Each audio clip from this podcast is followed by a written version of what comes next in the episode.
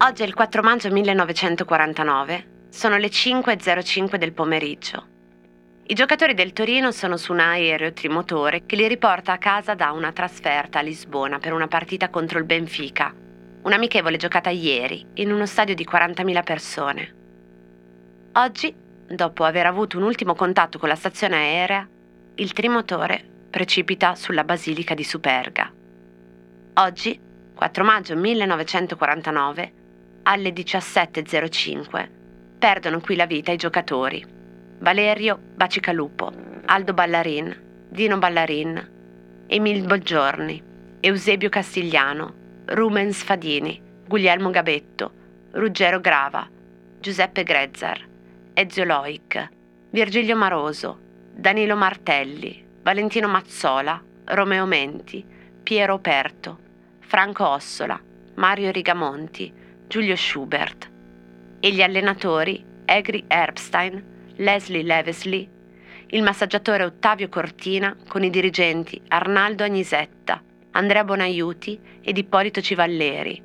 E poi Renato Casalbore, fondatore di Tutto Sport, Renato Tosatti della Gazzetta del Popolo, Luigi Cavallero della Stampa e i membri dell'equipaggio, Pierluigi Meroni, Celeste Dinca, Celeste Biancardi e Antonio Pangrazzi.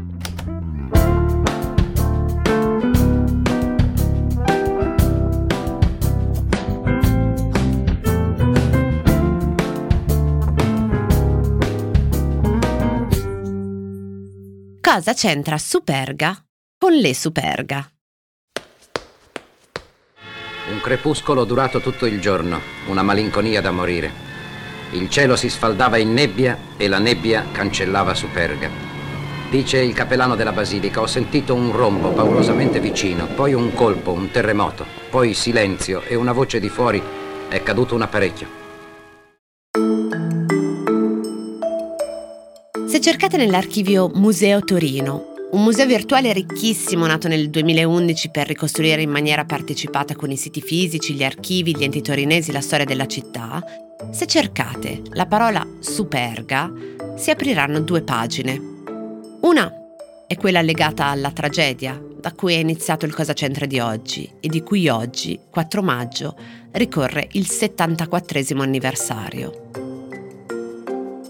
L'altra è dedicata all'azienda fondata da Walter Martini nel 1911, affiancando la produzione di materiali in gomma, dai canotti gonfiabili ai copertoni per biciclette fino ai giocattoli per bambini, con lavorazioni di tipo calzaturiero, stivali, pantofole in panno e scarpe da tennis.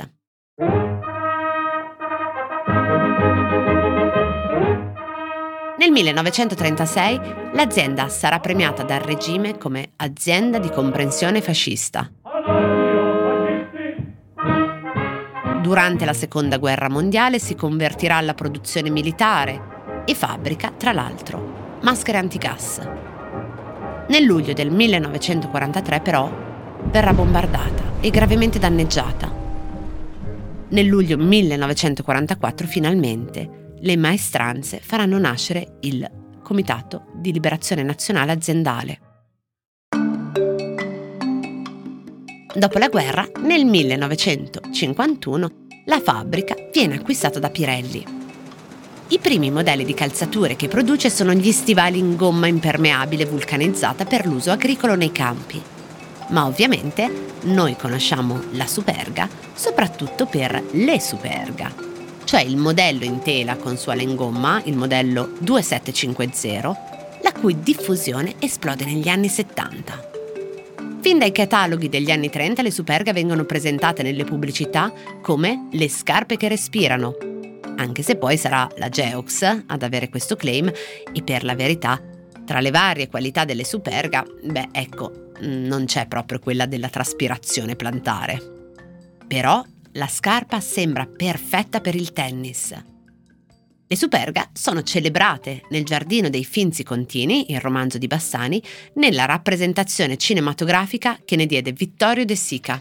Facciamo una gara chi arriva primo? Oh, sì, sì, ci sto. sola, eh? Forza, dai, dai. dai. Spingi quei pedali, dai, dai, spingi. Spingi. Arrivano! Tenere tanta gente per tanto tempo fuori dal portone, credevo fossero partiti. Impossibile! I finzi contini non abbandonano mai il loro regno. È bianca all'inizio, come la divisa tipicamente associata ai campi in terra del tennis. Oggi ha una trentina di varianti colore. È progettata da anonimi dell'ufficio tecnico della fabbrica torinese. Ha gli occhielli in ottone nichelato. E il logo di quella S che conosciamo con qualche modifica ancora oggi venne progettato da Albe Steiner nel 1962 di cui abbiamo già parlato nella puntata dedicata a Gian Giacomo Feltrinelli del 15 marzo. È una S bianca iscritta in un cerchio come una palla da tennis. Se volete approfondire, l'archivio di Albe Steiner conservato al Politecnico di Milano ha tutti gli schizzi originari, tra i quali uno per me bellissimo, con la scritta superga iscritta nella sagoma di una suola.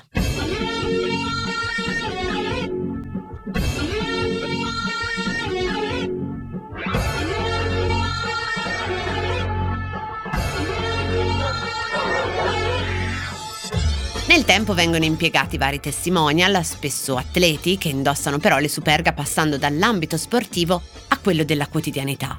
Tra i vari personaggi chiamati a pubblicizzare i prodotti troviamo sportivi come Dino Zoff e soprattutto Adriano Panatta. Per risposta al questionario se mi lascia le generalità così annoto tutto. Come? Se mi lascia le sue generalità, nome, cognome, professione, così annoto tutto e abbiamo finito. Panatta. Adriano Panatta. Adriano Panatta. Panatta? Ma io ho il vicino di casa, si chiama Panatta, forse siete parenti, comunque è una persona simpatica. Fa piacere. Panatta, perfetto. Professione? Professione. Senti, sai qual è il tuo problema? No. È che non ti diverti.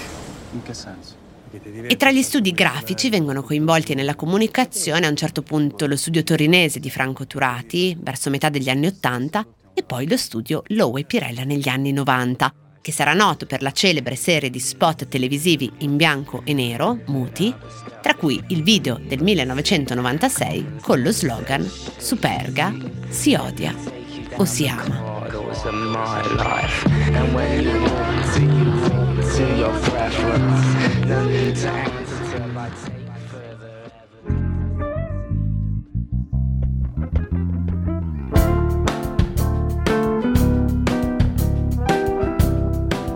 Cose arrivate da vari luoghi, epoche e situazioni.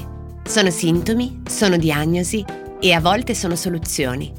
Messe una accanto all'altra ci raccontano chi siamo. Io sono Chiara Alessi e Cosa c'entra è un podcast del Post in cui partendo da un fatto del giorno vi racconto la storia delle cose.